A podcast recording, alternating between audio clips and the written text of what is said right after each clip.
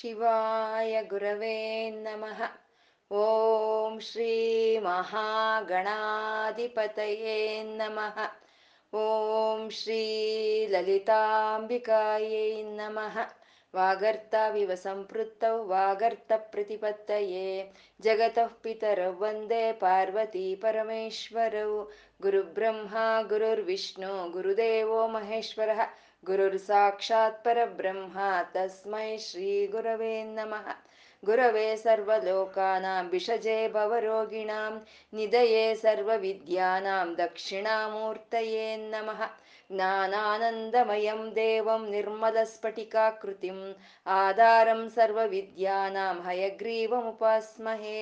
श्रुतिस्मृतिपुराणानाम् आलयं करुणालयं नमामि भगवत्पादशङ्करं लोकशङ्करम् अज्ञानां जाह्नवीतीर्थं विद्यातीर्थं विवेकिनां सर्वेषां सुखदं तीर्थं भारतीतीर्थमाश्रये सिन्दूरारुणविग्रहां त्रिनयनं माणिक्यमौळिस्फुरा तारानायकशेखरां स्मितमुखीमापीनवक्षोरुहां पाणिभ्यामलिपूर्णरत्नचषकं रक्तोत्पलं बिभ्रतिं सौम्यं रत्नगडस्थरक्तचरणां ಧ್ಯಾಯೇತ್ಪರಮಾಂಬಿಕಾಂ ಅರುಣವರ್ಣದ ಕಾಂತಿಯಿಂದ ಪ್ರಕಾಶಿಸ್ತಾ ಮೂರು ನೇತ್ರಗಳನ್ನು ಹೊಂದಿದ್ದು ರತ್ನಮಯವಾದಂಥ ಕಿರೀಟವನ್ನ ಧರಿಸಿ ಕೈಯಲ್ಲಿ ಪದ್ಮವನ್ನ ಇನ್ನೊಂದು ಕೈಯಲ್ಲಿ ಅಮೃತ ಭಾಂಡವನ್ನ ಧರಿಸಿ ಮಂದಸ್ಮಿತಳಾದಂಥ ತಾಯಿಯನ್ನ ನಮ್ಮ ಹೃದಯದಲ್ಲಿ ಧ್ಯಾನಿಸ್ತಾ ಅವಳಿಗೊಂದು ನಮಸ್ಕಾರವನ್ನ ತಿಳಿಸ್ಕೊಡೋಣ.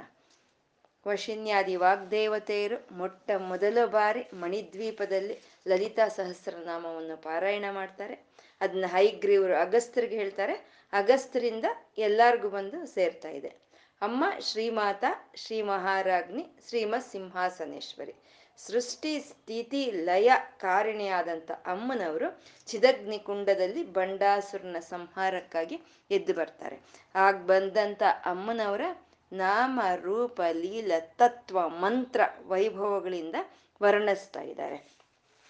ಮಹಾಸತ್ವ, ಮಹಾಶಕ್ತಿರ್, ಮಹಾರಥಿ, ಮಹಾಭೋಗ, ಮಹೈಶ್ವರ್ಯ, ಮಹಾವೀರ್ಯ, ಮಹಾಬಲ, ಮಹಾಬುದ್ಧಿರ್, ಮಹಾಸಿದ್ಧಿರ್ ಮಹಾಯೋಗೇಶ್ವರೇಶ್ವರಿ. ಇಲ್ಲಿ ನಾವು ನೋಡ್ತಾ ಇದ್ದೀವಿ. ಸತ್ವ, ಶಕ್ತಿ, ರತಿ, ಭೋಗ, ಐಶ್ವರ್ಯ, ಮತ್ತೆ ಒಂದು ಬಲ, ಬುದ್ಧಿ, ಸಿದ್ಧಿ. ಇವೆಲ್ಲ ನಾವು ನೋಡ್ತಾ ಇದ್ದೀವಿ. ನಮಗೆಲ್ಲ ಈ ಲೋಕದಲ್ಲಿ ಇರೋವಂಥದ್ದೇ. ಸತ್ವವಾಗ್ಬೋದು, ಶಕ್ತಿ ಆಗ್ಬೋದು, ರತಿ ಅಂದರೆ ಆನಂದವಾಗ್ಬೋದು, ಭೋಗ, ಐಶ್ವರ್ಯ, ಬುದ್ಧಿ, ವೀರ್ಯ, ಸಿದ್ಧಿಗಳು. ಇಲ್ಲೆಲ್ಲ ಲೋಕದಲ್ಲಿ ಇರೋಂಥವೆ ನಮ್ಮಲ್ಲಿ ಇರೋಂಥವೆ ಸತ್ವ ಅಂತಂದ್ರೆ ನಮ್ಮಲ್ಲೆಲ್ಲ ಸತ್ವ ಇದೆ. ಆ ಸತ್ವ ಇರೋದಕ್ಕೆ ನಾವು ಜೀವಂತವಾಗಿ ಇದ್ದೀವಿ. ಸತ್ವ ಅಂದ್ರೆ ಇರೋ ಅಂಥದ್ದು. ಆ ನಾವೆಲ್ಲ ಇದ್ದೀವಿ, ನಮ್ಮೆಲ್ಲ ಪ್ರಾಣಶಕ್ತಿ ಅನ್ನೋದು ಇದೆ, ನಮ್ಮಲ್ಲಿ ಆ ಸತ್ವನೂ ಇದೆ. ಮತ್ತೆ ಶಕ್ತಿ ಶಕ್ತಿ ಅಂದ್ರೆ ಸಾಮರ್ಥ್ಯ ಅಂತ ಹೇಳ್ಕೊಂಡ್ವಿ. ಆ ಸಾಮರ್ಥ್ಯವೂ ಇದೆ. ಒಬ್ಬೊಬ್ಬರಲ್ಲಿ ಒಂದೊಂದು ಸಾಮರ್ಥ್ಯ ಇರುತ್ತೆ. ಇವಾಗ ಒಬ್ಬರಲ್ಲಿ ಹಾಡೋ ಅಂತ ಸಾಮರ್ಥ್ಯ ಇರುತ್ತೆ. ಒಬ್ಬರಲ್ಲಿ ನಾಟ್ಯ ಮಾಡೋ ಅಂತ ಒಂದು ಸಾಮರ್ಥ್ಯ ಇರುತ್ತೆ. ಒಬ್ಬರಲ್ಲಿ ಅಡುಗೆ ಮಾಡೋ ಸಾಮರ್ಥ್ಯ ಇರುತ್ತೆ. ಒಬ್ಬರಲ್ಲಿ ಊಟ ಮಾಡೋ ಸಾಮರ್ಥ್ಯ ಇರುತ್ತೆ, ಆ ಸಾಮರ್ಥ್ಯನೂ ಬೇಕಲ್ವ? ಹಾಗೆ ಒಬ್ಬೊಬ್ಬರಲ್ಲಿ ಒಂದೊಂದು ಸಾಮರ್ಥ್ಯ ಅನ್ನೋದು ನಮ್ಮ, ನಮ್ಮಲ್ಲಿ ಎಲ್ಲರಲ್ಲೂ ಇರುತ್ತೆ. ರತಿ ಅಂತಂದ್ರೆ ಆನಂದ. ಆನಂದ ಪಡೋ ಅಂಥ ಒಂದು ಗುಣ ಅನ್ನೋದು ನಮ್ಮಲ್ಲಿ ಪ್ರತಿಯೊಬ್ಬರಲ್ಲೂ ಇರುತ್ತೆ. ಆದರೆ ಲೌಕಿಕವಾದಂಥ ವಿಷಯಗಳಲ್ಲಿ ಕೆಲವರಿಗೆ ಆನಂದ. ಅಲೌಕಿಕವಾದಂಥ ಪರಬ್ರಹ್ಮನಲ್ಲಿ ಆನಂದ ಕೆಲವ್ರಿಗಿರುತ್ತೆ. ಅಂದರೆ ಕೆಲವು, ಕೆಲವರಿಗೆ ಬ್ರಹ್ಮ, ಬ್ರಹ್ಮಾನಂದ ಕೆಲವರಿಗೆ ಬ್ರಹ್ಮಾನಂದ ಯಾವ ಆನಂದವಾದ್ರೂ ಸರಿ, ಆ ಆನಂದ ಅನ್ನೋದು ಪ್ರತಿ ಒಬ್ಬರಲ್ಲೂ ಇರುತ್ತೆ. ಭೋಗ, ಭೋಗಗಳು ಒಬ್ಬೊಬ್ಬರಲ್ಲಿ ಒಂದೊಂದು ರೀತಿಯಾದ ಭೋಗಗಳಿರುತ್ತೆ. ಒಬ್ಬೊಬ್ಬರಲ್ಲಿ ಒಂದೊಂದು ಒಂದೊಂದು ರೀತಿ ಭೋಗಿಸ್ತಾ ಇರ್ತಾರೆ ಪ್ರತಿ ಒಬ್ರು ಇವಾಗ ಹೊಲದಲ್ಲಿ ಕೆಲಸ ಮಾಡೋ ಅಂತ ರೈತ ಏನ್ ಮಾಡ್ತಾನೆ ಅವನು? ಸಾಕಾದಾಗ ಹೋಗಿ ಮರದ ಕೆಳಗೆ ಕೂತ್ಕೊಳ್ತಾನೆ. ಮರದ ಕೆಳಗೆ ಕೂತ್ಕೊಂಡ್ರೆ ಅವನಿಗೆ ತಣ್ಣನೆ ಗಾಳಿ ಬಂದು ಬೀಸುತ್ತೆ ಅವನಿಗೆ. ಇನ್ನೊಬ್ಬ ಒಂದು ಸಾಫ್ಟ್ವೇರ್ ಇಂಜಿನಿಯರು, ಅವನು ಒಂದು ಕ್ಲೋಸ್ಡ್ ಡೋರ್ಸ್ ಅಲ್ಲಿ ಒಂದು ಏರ್ ಕಂಡೀಷನ್ ರೂಮಲ್ಲಿ ಕೂತ್ಕೊಂಡು ಅವನು ಕೆಲಸ ಮಾಡ್ತಾ ಇರ್ತಾನೆ. ಅವನದೊಂದು ಭೋಗ, ಇವನದೊಂದು ಭೋಗ. ರೈತ ಅನ್ಕೊಳ್ತಾನೆ ಏನ್ ಗಾಳಿನೋ ಇದು ಬಂದಾಗ ಮಾತ್ರ ಸಿಕ್ಕುತ್ತೆ, ಯಾವಾಗ್ಲೂ ಬರಲ್ಲ ಈ ಗಾಳಿ. ಅವನ ಇಂಜಿನಿಯರ್ ಒಂದು ವಾಸಿ, ಅವನ ಏನ್ ಭೋಗ, ಅವ್ನಿಗೆ ಯಾವಾಗ್ಲೂ ತಣ್ಣನೆ ಗಾಳಿ ಅಂತ ಅವನು ಅನ್ಕೊಳ್ತಾನೆ. ಇವನು ಅನ್ಕೊಳ್ತಾನೆ, ಸಾಫ್ಟ್ವೇರ್ ಇಂಜಿನಿಯರ್ ಇದೇನೋ ಸಫೊಕೇಶನ್ ಎಲ್ಲ ಕ್ಲೋಸ್ಡ್ ಇದು ಇದು. ಅವನು ರೈತ, ಎಷ್ಟು ಚೆನ್ನಾಗಿ ಅವನ ಅವನ ಗಾಳಿಯನ್ನ, ಸಹಜವಾದಂತ ಗಾಳಿ ಅನುಭವಿಸ್ತಾ ಇದ್ದಾನೆ. ಅವನದೇ ಭೋಗ ಅಂತ ಅನ್ಕೊಳ್ತಾನೆ. ಪ್ರತಿ ಒಬ್ರಿಗೂ ಒಂದು ಭೋಗ ಅಂತ ಇರುತ್ತೆ. ಐಶ್ವರ್ಯ. ಪ್ರತಿ ಒಬ್ಬರಲ್ಲೂ ಒಂದೊಂದು ಐಶ್ವರ್ಯ ಇರುತ್ತೆ. ಪ್ರತಿ ಒಬ್ಬರಲ್ಲೂ ಒಂದೊಂದು ಐಶ್ವರ್ಯ, ಯಾವುದೋ ಒಂದು ಐಶ್ವರ್ಯ ಅನ್ನೋದು ಇದ್ದೇ ಇರುತ್ತೆ. ವೀರ್ಯ ಅಂತಂದ್ರೆ ಪರಾಕ್ರಮ ಅಂತ ಹೇಳುವಂಥದ್ದು. ಪರಾಕ್ರಮ. ಸಂತಾನೋತ್ಪತ್ತಿ. ಇದು ಎಲ್ಲಾ ಜೀವಿಗಳು, ಜೀವ ಅಂತ ತಾಳಿರೋ ಪ್ರತಿ ಒಂದು ಜೀವಿಯಲ್ಲೂ ಆ ಸಂತಾನೋತ್ಪತ್ತಿ ಶಕ್ತಿ ಇರುತ್ತೆ. ವೀರ್ಯ ಅಂದ್ರೆ ಪರಾಕ್ರಮ ಅಂತ ಹೇಳೋದು. ಮತ್ತೆ ಈ ಪರಾಕ್ರಮ ರಾಜರಿಗಲ್ವಾ? ನಮ್ಗೇನು ಅಂದ್ರೆ ಪ್ರತಿಯೊಬ್ಬರಲ್ಲೂ ಇರುತ್ತೆ. ನಮ್ಗೆ ಅವಶ್ಯಕತೆ ಅನ್ನೋದು ಬಿದ್ದಾಗ ನಮ್ಮಲ್ಲಿ ಆ ಧೈರ್ಯ, ಸಾಹಸಗಳು, ಆ ವೀರ, ವೀರತ್ವ ಅನ್ನೋದು ಆಚೆಗೆ ಬರುತ್ತೆ. ಬೆಕ್ಕನೆ ತಗೊಳ್ಳಿ. ಬೆಕ್ಕು ಅಂದ್ರೆ ಅದು ಎಷ್ಟು ಇದು? ಬೆಕ್ಕು ಅಂದ್ರೆ ಅದಕ್ಕೆ ಧೈರ್ಯ ಇಲ್ಲ ಅನ್ನೋ ಹಂಗೆ. ಆ ಬೆಕ್ಕನ ಒಂದು ರೂಮಲ್ಲಿ ಹಾಕಿ ನಾವು ಒಡೆಯಕ್ಕೆ ಶುರು ಮಾಡಿದ್ರೆ ಅದು ಭಯ ಅಂತ ಬರುತ್ತೆ ಮೇದಕ್ಕೆ ಅಂದ್ರೆ ಬೇಕಾದ ಸಮಯದಲ್ಲಿ ಪ್ರದರ್ಶನ ಮಾಡೋದಕ್ಕೆ ಆ ಪರಾಕ್ರಮ ಅನ್ನೋದು ಪ್ರತಿಯೊಂದು ಜೀವಿಯಲ್ಲಿನೂ ಇರುತ್ತೆ. ಬಲ ಬಲ ಅಂತ ಅಂದ್ರೆ ಸೈನ್ಯ ಅಂತಾನೆ ಅಲ್ಲ. ನಮ್ಮ ಕಷ್ಟಕ್ಕೆ ನಾಲ್ಕು ಜನ ಸ್ಪಂದಿಸಿದ್ರು. ನಮ್ಮ ಕಷ್ಟಕ್ಕೆ ನಾಲ್ಕು ಜನ ನೆರವಿಗೆ ಬಂದ್ರು. ನಮ್ಮ ಸುಖಕ್ಕೆ, ನಮ್ಮ ಸುಖವನ್ನ, ನಮ್ಮ ಅಭಿವೃದ್ಧಿಯನ್ನ ನೋಡಿ ನಾಲ್ಕು ಜನ ಸಂತೋಷ ಪಟ್ರು ಅಂದ್ರೆ ಇದೆ, ಇದೇ ಬಳಗ ಅನ್ನೋದು. ಈ ಬಳಗ ನಮ್ಗೆಲ್ಲರಿಗೂ ಇದೆ. ಇಲ್ಲ, ಕಷ್ಟದಲ್ಲಾದ್ರೂ ಅಯ್ಯೋ ಅಂತಾರೆ, ಅಥವಾ ಸುಖದಲ್ಲಾದ್ರೂ ನಮ್ಮಲ್ಲಿ ಭಾಗಿಯಾಗ್ತಾರೆ. ಈ ಬಳಗ ಎಲ್ಲರಲ್ಲೂ ಇದೆ. ಬುದ್ಧಿ. ಬುದ್ಧಿ ಅಂದ್ರೆ ಈ ಬುದ್ಧಿ ಅನ್ನೋದು ಪ್ರತಿಯೊಬ್ಬರಲ್ಲೂ ಇದೆ. ಚಾಣಕ್ಯಂದೆಂತ ಬುದ್ಧಿ ಅಲ್ವಾ? ಶಕುಂತಲೆ. ಅವಳದೆಂತ ಬುದ್ಧಿ? ಹ್ಯೂಮನ್ ಕಂಪ್ಯೂಟರ್ ಅಂತಾರೆ. ಅವಳದೆಂತ ಬುದ್ಧಿ? ಮತ್ತೆ ಈ ಕ, ಮಡಿಕೆ ಮಾರೋ, ಮಡಿಕೆ ತಯಾರು ಮಾಡೋ ಒಂದು ಅವನದೇ ಒಂದು ಬುದ್ಧಿ ಇರುತ್ತೆ. ಮತ್ತೆ ಈ ಕಾರ್ಪೆಂಟರ್ ಅಂತೀವಿ ಬಡಿಗೆ ಕೆಲಸ ಮಾಡೋವನು ಅವನದೇ ಒಂದು ಬುದ್ಧಿ ಇರುತ್ತೆ. ಈ ಎಲ್ಲ ಬುದ್ಧಿಗಳಲ್ಲಿ ಒಬ್ಬೊಬ್ಬರಲ್ಲಿ ಒಂದೊಂದು ಬುದ್ಧಿ ಒಬ್ಬೊಬ್ಬರಲ್ಲಿ ಒಂದೊಂದು ಬುದ್ಧಿ ಅನ್ನೋದು ಇರುತ್ತೆ. ಇದನ್ನೆಲ್ಲ ಎಲ್ಲಿಂದ ಬರ್ತಾ ಇದೆ. ನಾವೇನ್ ನೋಡ್ತಾ ಇದ್ದೀವಿ ಸತ್ವ ನೋಡ್ತಾ ಇದ್ದೀವಿ ಶಕ್ತಿ ನೋಡ್ತಾ ಇದ್ದೀವಿ ಈ ಬಲ ನೋಡ್ತಾ ಇದ್ದೀವಿ, ಈ ಪರಾಕ್ರಮ ನೋಡ್ತಾ ಇದ್ದೀವಿ. ಇದನ್ನೆಲ್ಲ ನಾವು ನೋಡ್ತಾ ಇದ್ದೀವಿ, ನಾವು ಸತ್ವ, ಶಕ್ತಿ, ಐಶ್ವರ್ಯ, ಭೋಗ ಎಲ್ಲ ನೋಡ್ತಾ ಇದೀವಿ ಎಲ್ಲಿಂದ ಬರ್ತಾ ಇದೆ ಇವೆಲ್ಲ? ನಾವೇನ್ ತಂದ್ಕೊಂಡಿಲ್ಲ ಅಲ್ವಾ? ನಾವೇ ತಂದ್ಕೊಳ್ಳೋ ಹಾಗಿದ್ರೆ ನಾವು ಆಡ್ತೀವಿ ಏನ್ ಎಂ ಎಸ್ ಎಂ ಎಸ್ ಸುಬ್ಬಲಕ್ಷ್ಮಿಯ ಒಂದು ದೊಡ್ಡಸ್ತಿಕೆ ಏನು? ನಾವು ಆಡ್ತೀವಿ ನಾವೇ ಆಡೋ ಹಂಗಿದ್ರೆ.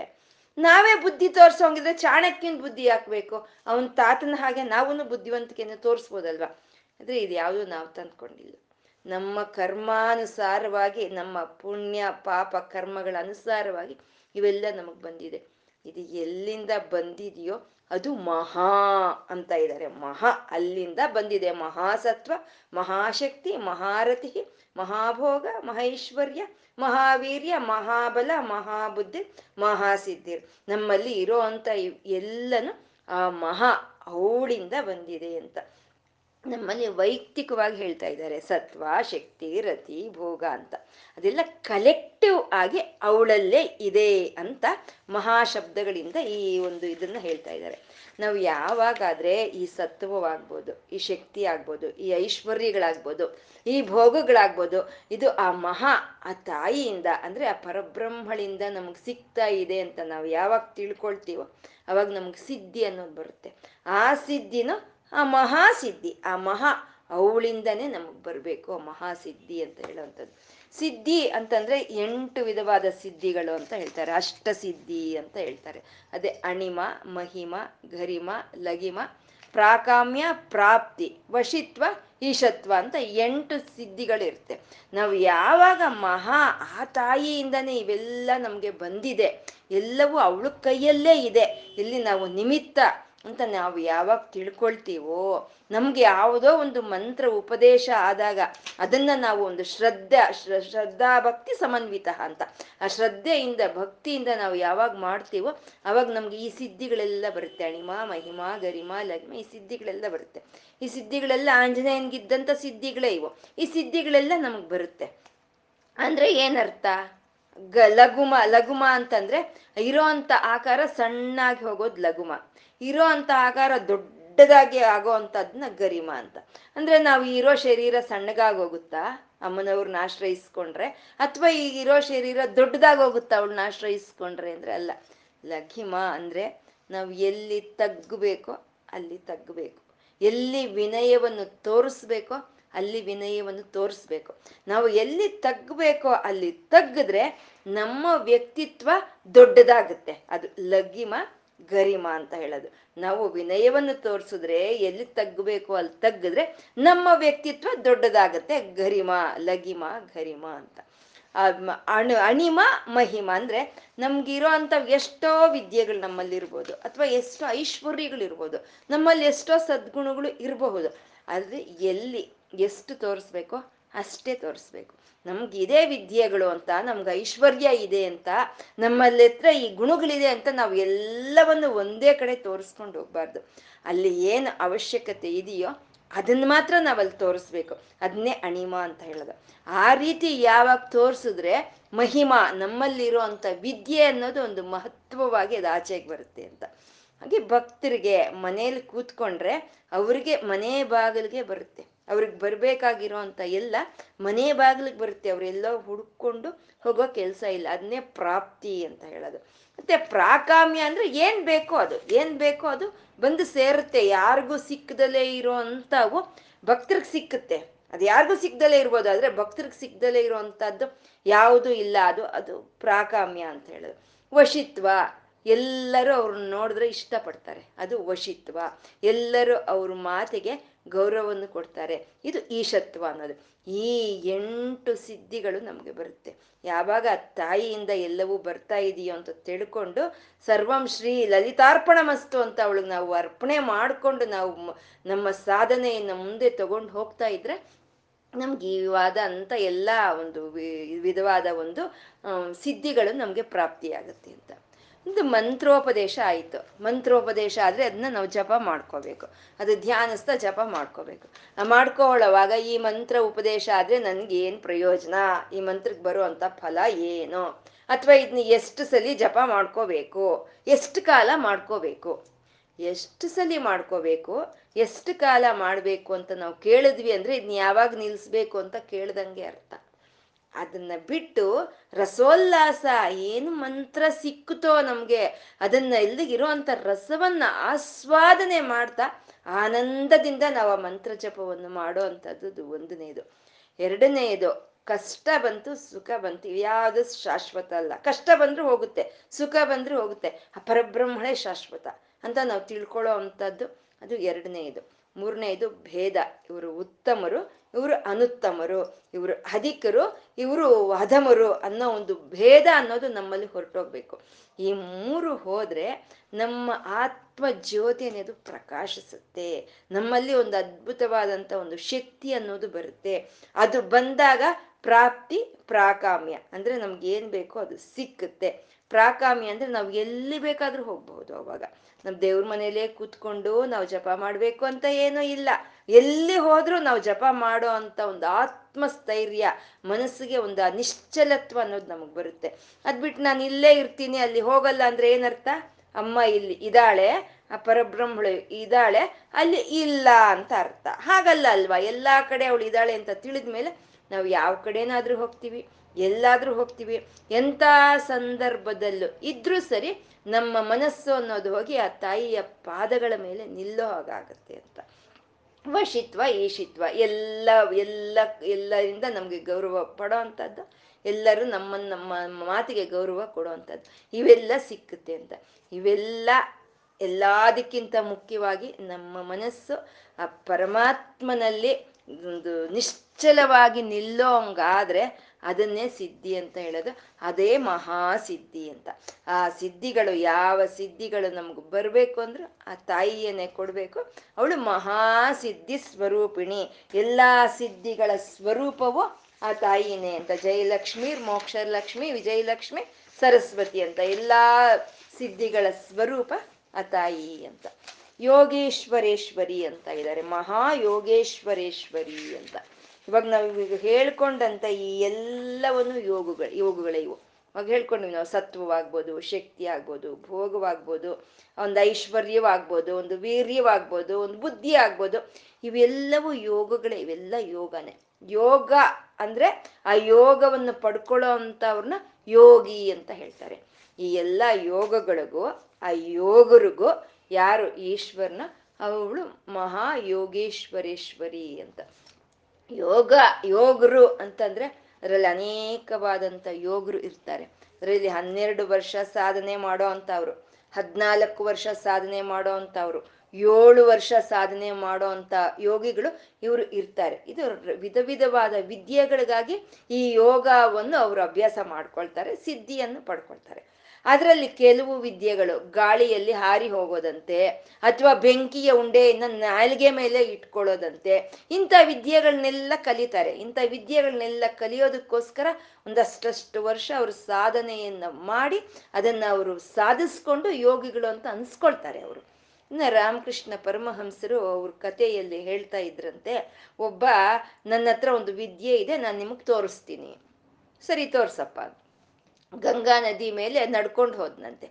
ಗಂಗಾ ನದಿ ಮೇಲೆ ನಡ್ಕೊಂಡು ಹೋಗಿ ಮತ್ತೆ ಹಾಗೆ ನಡ್ಕೊಂಡು ವಾಪಸ್ ಬಂದನಂತೆ. ಚೆನ್ನಾಗಿದೆಯಪ್ಪ ಚೆನ್ನಾಗಿ ಸಾಧನೆ ಮಾಡಿದೀಯ ಒಳ್ಳೆ ಸಿದ್ಧಿ, ಯೋಗಿ ನೀನು. ಎಷ್ಟು ವರ್ಷ ತಗೊಂಡಿಯಪ್ಪ ಈ ಸಾಧನೆಗಾಗಿ? ಹನ್ನೆರಡು ವರ್ಷ ಗುರುಗಳೇ ಅಂತ ಅವನೇನೋ ಒಂದು ದೊಡ್ಡ ದೊಡ್ಡಸ್ತಿಕೆಯಿಂದ ಹೇಳ್ಕೊಂಡಂತೆ, ಹನ್ನೆರಡು ವರ್ಷ. ಅಲ್ಲಪ್ಪ, ನಿನಗಿರೋ ಆಯುಷ್ನಲ್ಲಿ ಹನ್ನೆರಡು ವರ್ಷ ಕಳ್ಕೊಂಡ್ಬಿಟ್ಯಾ ನೀನು? ಇದಕ್ಕಾಗಿ ಇವೆಲ್ಲ ಬರುತ್ತವೆ ಹೋಗುತ್ತೆ, ಬಂದು ಹೋಗುವಂಥ ವಿದ್ಯೆಗಳಿಗಾಗಿ ನೀನು ಹನ್ನೆರಡು ವರ್ಷ ಕಳ್ಕೊಂಡಿಯ ನೀನು. ನಿನ್ನ ಕಾಲಲ್ಲಿ, ನಿನ್ನ ಪಾದಗಳಲ್ಲಿ ಶಕ್ತಿ ಇದ್ದಷ್ಟು ದಿನನೇ ನೀನು ಗಂಗೆ ಮೇಲೆ ನಡೆಯೋದು, ಗಂಗೆ ಮೇಲಿಂದ ವಾಪಸ್ ಬರೋ ಅಂಥದ್ದು ಯಾಕಪ್ಪ? ಐವತ್ತು ಪೈಸಾ ಕೊಟ್ಟಿದ್ರೆ ಆ ಹಡಗ್ನವ್ನು ತಗೊಂಡು ಹೋಗಿ ಅಲ್ಲಿ ಬಿಡ್ತಿದ್ನಲ್ಲ, ಅಂದ್ರೆ ಆಗಿನ ಕಾಲಕ್ಕೆ ಐವತ್ತು ಪೈಸಾ ಕೊಟ್ರೆ ಬಿಡ್ತಿದ್ರೇನೋ. ಅವ್ರು ಹಾಗೆ ಹೇಳಿದ್ರಂತ, ಐವತ್ತು ಪೈಸಾ ಕೊಟ್ಟಿದ್ರೆ ಅವ್ರಲ್ಲಿ ಬಿಡ್ತಿದ್ರಲ್ವಾ? ಅದಕ್ಕೆ ಇಷ್ಟು ಸಮಯ ವೃಧಾ ಮಾಡ್ಕೊಂಡಿಯಾ ನೀನು? ಇವೆಲ್ಲ ಬಂದು ಹೋಗೋವು, ಇವೆಲ್ಲ ಯೋಗಗಳಲ್ಲ ಅಂತ. ಯೋಗ ಅಂತಂದ್ರೆ ಒಂದು ಪರಮಾತ್ಮನ ಒಂದು ಪಾದಗಳ ಮೇಲೆ ನಮ್ಮ ಮನಸ್ಸು ನಿಲ್ಲೋ ಅಷ್ಟು ಸಾಧನೆ ನಾವು ಮಾಡಿದ್ರೆ ಅದೇ ಯೋಗ, ಅದೇ ಮಹಾಯೋಗ ಅಂತ ಹೇಳೋದು. ಯೋಗ ಅಂದ್ರೆ ನಾವು ಯಾವ್ದಾದ್ರು ಕೆಲಸ ಮಾಡೋ ಅಂತ ಒಂದು ಸಾಮರ್ಥ್ಯವನ್ನೇ ಯೋಗ ಅಂತೀವಿ. ಇವಾಗ ಅವ್ನು ನಡ್ಕೊಂಡು ಬಂದ ಅಲ್ವಾ? ಗಂಗಾ ನದಿ ಮೇಲೆ ನಡ್ಕೊಂಡು ಬಂದ ಅಂದ್ರೆ ಅದೊಂದು ಸಾಮರ್ಥ್ಯವೇ. ಯೋಗ ಅಂದ್ರೆ ಅವ್ನ ಕೆಲಸ ಮಾಡೋ ಅಂತ ಸಾಮರ್ಥ್ಯಗಳು. ಇದು ಇಂದ್ರಾದಿ ದೇವತೆಗಳಿಗೂ ಎಲ್ಲರಿಗೂ ಈ ಯೋಗ ಅನ್ನೋದಿದೆ ಅಂದ್ರೆ ಯಾವುದೋ ಒಂದು ಸಾಮರ್ಥ್ಯ ಅನ್ನೋದು ಇದೆ. ಆದ್ರೆ ತ್ರಿಮೂರ್ತಿಗಳು, ಬ್ರಹ್ಮ, ವಿಷ್ಣು, ರುದ್ರರಿಗೆ ಯಾವ ಕೆಲಸನಾದ್ರೂ ಸರಿ ಮಾ, ಸರಿ ಮಾಡೋ ಅಂತ ಸಾಮರ್ಥ್ಯ ಅವರಲ್ಲಿದೆ. ಅಂದ್ರೆ ಇಂದ್ರಾದಿ ದೇವತೆಗಳು ಯೋಗಿಗಳಾದ್ರೆ ಈ ಬ್ರಹ್ಮ, ವಿಷ್ಣು, ರುದ್ರರು ಆ ಯೋಗಿಗಳಿಗೆ ಈಶ್ವರರು, ಯೋಗೀಶ್ವರರು ಅಂತ ಹೇಳೋದು. ಮತ್ತೆ ಯೋಗಿಗಳಿಗೆ ಈಶ್ವರರಾದಂಥ ಬ್ರಹ್ಮ, ವಿಷ್ಣು, ರುದ್ರರು ಸಹಿತ ಯಾರು? ಈಶ್ವರಿನ ಅವಳೆ ಮಹಾ ಯೋಗೀಶ್ವರೇಶ್ವರಿ ಅಂತ. ಯೋಗೀಶ್ವರರಿಗೂ ಅವಳು ಈಶ್ವರಿ ಅಂತ. ಆ ಬ್ರಹ್ಮ, ವಿಷ್ಣು, ರುದ್ರರ ಸಹಿತ ಅವಳೇ ಈಶ್ವರಿ ಅಂತ.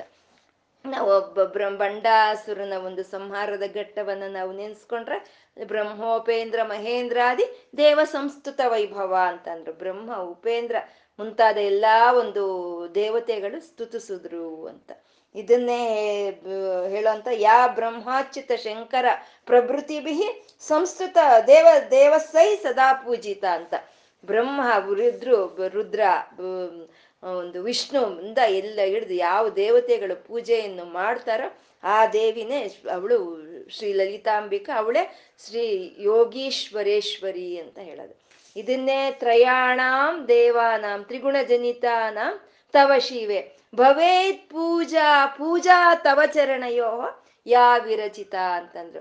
ಅಮ್ಮ, ತಾಯಿ, ನಿನ್ನ ಪಾದಗಳಿಗೆ ಪೂಜೆ ಮಾಡಿದ್ರೆ ಅದು ಬ್ರಹ್ಮ, ವಿಷ್ಣು ರುದ್ರರಿಂದ ಎಲ್ಲರಿಗೂ ಸಲ್ಲುತ್ತೆ ಅಂತ. ಯಾಕೆಂದ್ರೆ ಅವಳು ಈಶ್ವರಿ, ಯೋಗೀಶ್ವರರಿಗೆ ಈಶ್ವರಿ ಮಹಾ ಯೋಗೇಶ್ವರೇಶ್ವರಿ ಅಂತ.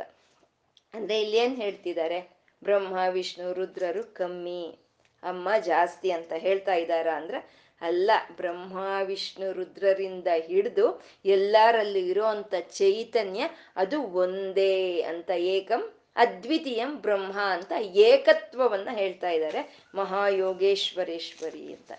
ಈ ನಮ್ಗೆ ನಾವು ಹೇಳ್ಕೊಂಡ್ವಿ ಮಹಾರೂಪದಿಂದ ಹಿಡಿದು ಮಹಾಯೋಗೇಶ್ವರೇಶ್ವರಿವರೆಗೂ ಇರುವಂತ ಹದ್ನಾಲ್ಕು ನಾಮಗಳು. ಇವು ಸ ದುರ್ಗಾ ಸಪ್ತಶತಿ ನಾಮಗಳು ಅಂತ ಹೇಳ್ಕೊಂಡ್ವಿ. ಪ್ರತಿ ಒಂದು ನಾಮದಲ್ಲೂ ನಾವು ಅದನ್ನ ಅನುಸಂಧಾನ ಮಾಡ್ಕೊಂಡು ಹೋಗ್ಬೇಕು. ಅಲ್ಲಿ ಹದಿಮೂರು ಅಧ್ಯಾಯಗಳು. ಮತ್ತೆ ಸಮಿಷ್ಟಿಯಾಗಿ ಒಂದು. ಆ ಹದ್ನಾಲ್ಕಕ್ಕೆ ಇಲ್ಲಿ ಹದ್ನಾಲ್ಕು ನಾಮಗಳನ್ನ ಕೊಟ್ಟಿದ್ದಾರೆ. ಆ ಹದ್ನಾಲ್ಕು ಅಧ್ಯಾಯಗಳಲ್ಲಿ ಹದ್ನಾಲ್ಕು ಬೀಜಾಕ್ಷರಗಳಿರುತ್ತೆ. ಆ ಬೀಜಾಕ್ಷರಗಳು ಏನು ಅನ್ನೋದು ನಮಗೆ ಗುರುಮುಖೇನ ಅದು ಬೋಧನೆ ಆಗ್ಬೇಕು. ಗುರುಮುಖೇನ ನಮ್ಗೆ ಆ ಉಪದೇಶ ಆದ್ರೂ ನಾವು ಸಭೆಯಲ್ಲಿ ಹೇಳ್ಕೋಬಾರ್ದು. ಆದ್ರೆ ಆ ಬೀಜಾಕ್ಷರಗಳಿಗೆ ಒಬ್ಬ ಅಧಿ, ಅಧಿಷ್ಠಾನ ದೇವತೆ ಅಂತ ಇರ್ತಾರೆ. ಒಂದು ಬೀಜಾಕ್ಷರಕ್ಕೂ ಒಂದೊಂದು ಅಧಿಷ್ಠಾನ ದೇವತೆ ಅಂತ ಇರ್ತಾರೆ. ಇವಾಗ ನಮ್ಗೆ ತಿಳಿದಿದೆ, ಶ್ರೀಂ ಬೀಜ ಅಂದ್ರೆ ಅದು ಲಕ್ಷ್ಮೀ ಬೀಜ ಅಂತ ನಮ್ಗೆಲ್ಲರಿಗೂ ತಿಳಿದಿರೋದೆ. ಹಾಗೆ ಈ ಬೀಜಾಕ್ಷರಗಳಿಗೆ ಕ್ರಮವಾಗಿ ಆ ಒಂದು ಬೀಜಾಕ್ಷರ ದೇವತೆಗಳು ಇರ್ತಾರೆ. ಅವರು ಕ್ರಮವಾಗಿ ವಾಯು, ಆತ್ಮ, ಸತ್ಯದೇವ, ಸರ್ವ, ಪುರಹ ಅಂತಹ ಯಜ್ಞ, ವಷಟ್ಕಾರ, ಇಂದ್ರ, ರುದ್ರ, ವಿಷ್ಣು, ಬ್ರಹ್ಮ ನಮಃ ಪ್ರಜಾಪತಿ ಅಂತ ಈ ಹದ್ನಾಲ್ಕು ಜನ ಈ ಹದ್ನಾಲ್ಕು ನಾಮಗಳಿಗೆ ಅಧಿಷ್ಠಾನ ದೇವತೆಗಳು. ಅಂದ್ರೆ ಈ ಶಕ್ತಿಗಳು ಈ ಒಂದು ಮಹಾರೂಪದಿಂದ ನಾವು ಯೋಗೇಶ್ವರೇಶ್ವರಿ ಅವ್ರಿಗೆ ಹೇಳ್ಕೊಂಡಿರುವಂತ ನಾಮಗಳಲ್ಲಿ ಈ ಶಕ್ತಿ ಇರುತ್ತೆ. ಈ ನಾಮಗಳನ್ನ ಹೇಳ್ಕೊಂಡು ನಾವೊಂದು ನಮಸ್ಕಾರ ಮಾಡ್ಕೊಂಡ್ರೆ ಸಾಕು, ನಮ್ಗೆ ಆ ಉಪಾಸನಾ ಫಲ ಅನ್ನೋದು ನಮ್ಗೆ ಸಿಕ್ಕುತ್ತೆ.